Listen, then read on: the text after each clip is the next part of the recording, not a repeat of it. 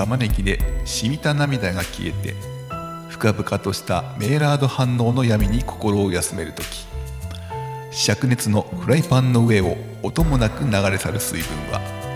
たゆみないカレーの営みを告げています。魔法の粉をいただく果てしないテンパリングの海を豊かに流れゆく香りに心を開けばきらめくスパイスの物語も聞こえてくる。鍋の静寂のなんと饒舌なことでしょうか。油と鍋の境に生まれた贅沢なうまみも唇に触れてまいります。これからのひととき東京カリー番長があなたにお送りする無駄な知識の定期便土曜のカリー番長皆様の今宵のお供をいたします主任はどなたでしょうか。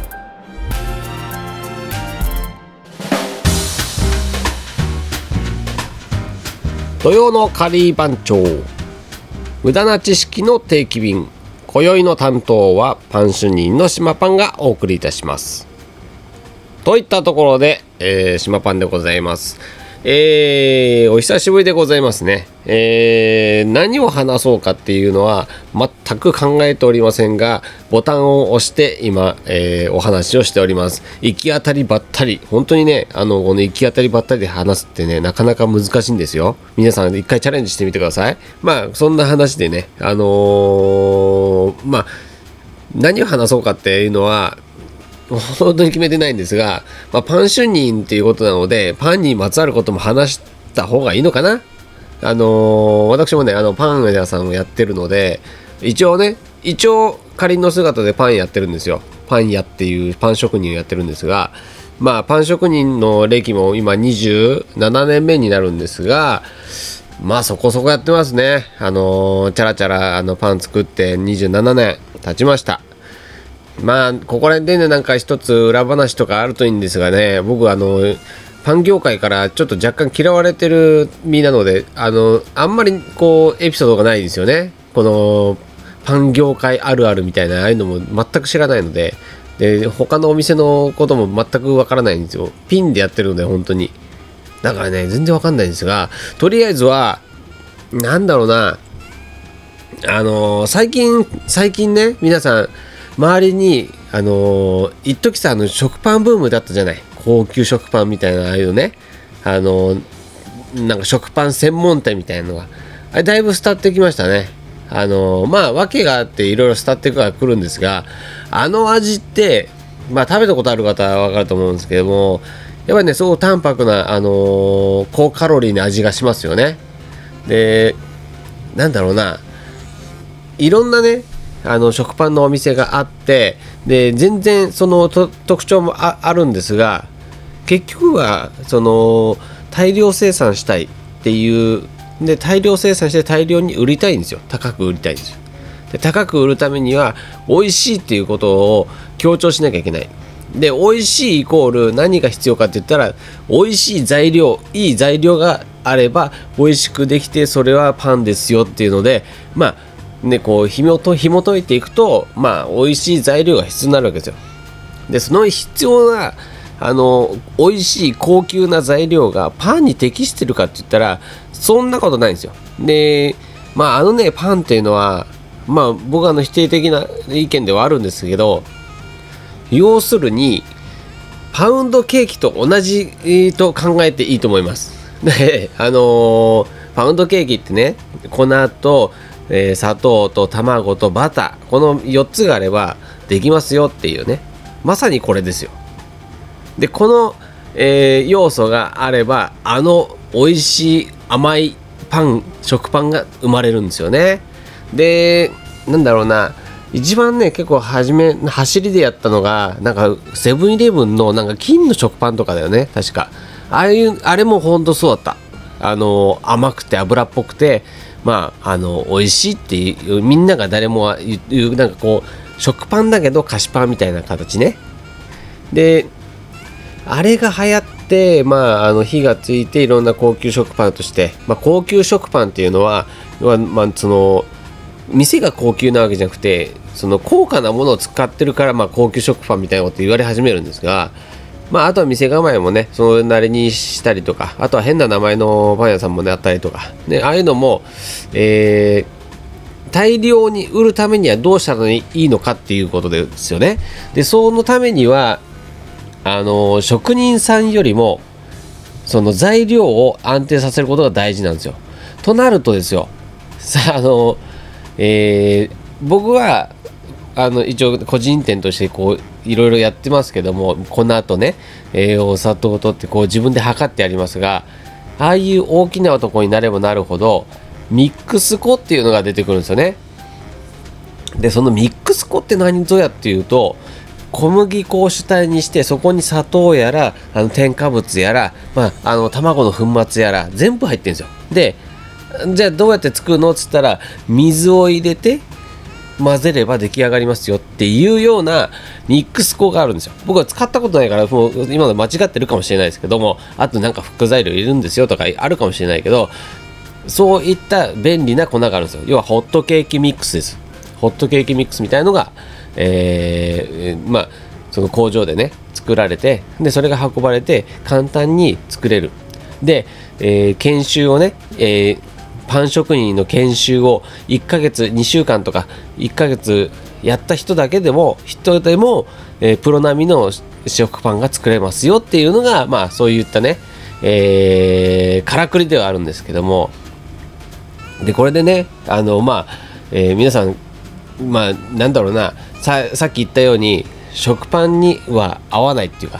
パンを作るための材料ではないんですよ。でそのために何が必要かって言ったら添加物だったりとか添加物無添加ですよって言っててもうん添加物にえー、の分類に入らない添加物ってあるんですよね。それを使ってたりするんですよ。だから、ね、みんな騙されちゃいけないんですよ、ああいうのね。あのミックス粉とかあの大手の大量に作ってるところっていうのは必ず入ってますから。何もないっていうところはなかなかないです。僕らみたいな小さいお店のリテールベーカリーっていうところね、本当リアルに職人さんがもうえー、気使ってやってるようなところでは入ってないところがほとんどですで副材料を使う時にそこに入ってるかもしれませんけどパンを作るっていう上で、えー、使ってることはほとんどないのでだけどやっぱ安定してね作るっていうのはえー、技術力以外のとこで何が必要かって言ったらそういうとこなんですよね。ヨーダがね。で、保存量だとか、で、しっとりを長くね、あのー、保ちたいとか、いろんな製法があるので、でそういうのもいろんなものに頼ったりとかするっていうのが、まあ、大きなところでございます。でまあそれでもねあの美味しいっていう方たちがたくさんいらっしゃるのでまあいいんですがその美味しさって何ぞやってとこなんですよね。でその美味しさは何ぞやってとこはえー、まああまり話長くなるとあれですけどねあのあのー、一番は甘みです。で甘みっていうのはまあ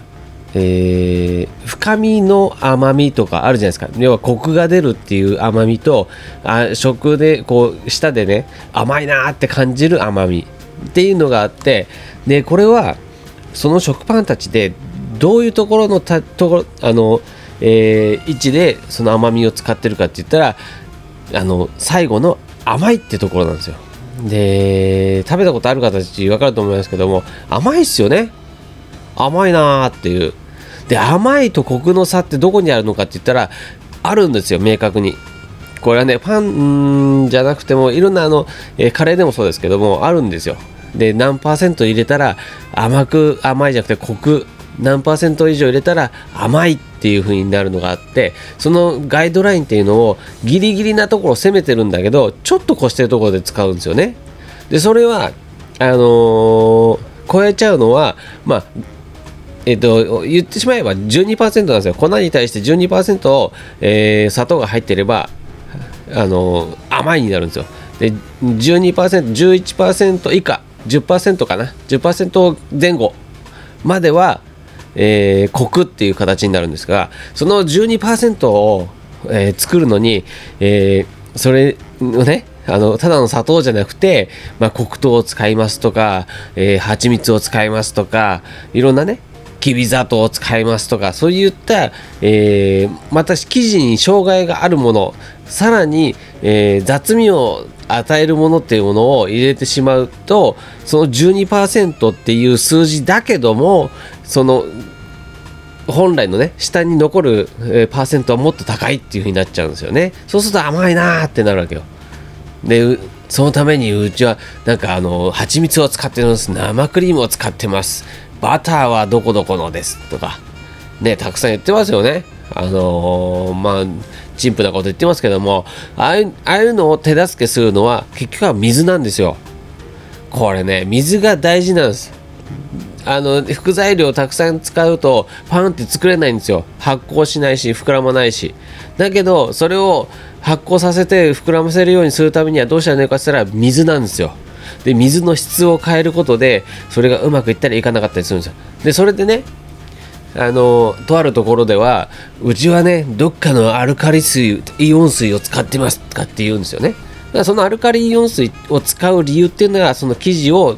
えーまとめてあげられるために、えー使うものなので別にねそれを使う 使う使わざるを得なくなりましたよって僕言言なんか僕の食パンはもうアルカリ水を作らない使わないと作れないんですよって僕言ってるようにしか聞こえないんですよね僕らからすると。そういったねいろんなあのからくりがあります。はい。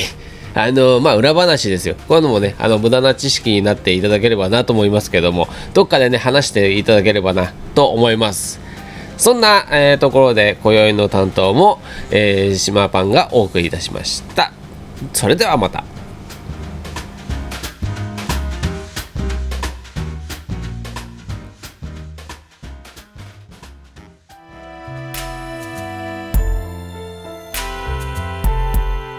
無駄な知識の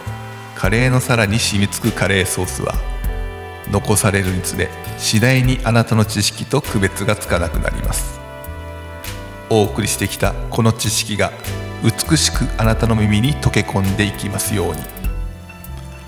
東京カリー番長がお送りした無駄な知識の定期便。土曜のカリー番長無駄な知識の料理人が来週の夜もお供いたします。Do you know?